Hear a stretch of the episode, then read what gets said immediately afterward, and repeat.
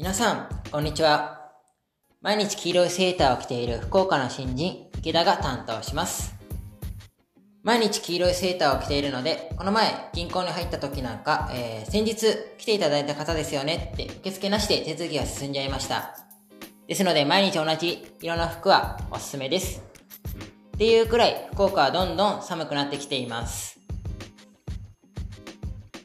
ヤスタンの年末調整の動画見ました。めちゃめちゃわかりやすいので、まだ見てない人はすぐに見てください。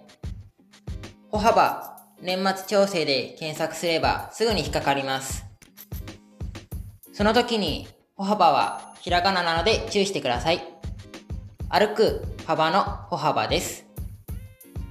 で、何がわかりやすいかと言いますと、パッと年末調整の紙を渡されても、普通の人ならどこから見ればいいのかなんてわからないと思います。動画を見れば、どこから見ればいいのか、順番に教えてくれるので、見てるだけで迷わないで済みます。だから、まだ見てない人はぜひチェックしてみてください。前々回の小雪さん、前回のやすたんと、みんな自ら勉強を始めています。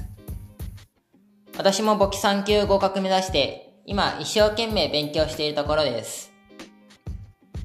周りの人たちはみんな簡単、簡単って言うんですけれども、やっぱり勉強しないと難しいです。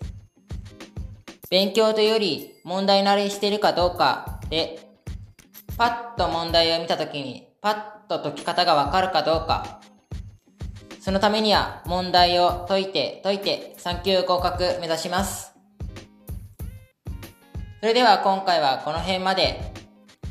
次に回ってくるときにはテーマが決まっていて、えー、理想の彼氏、彼女と決まっているので、福岡にはかっこいい人や綺麗な人がいっぱいいる話をしたいと思います。それではまた次回。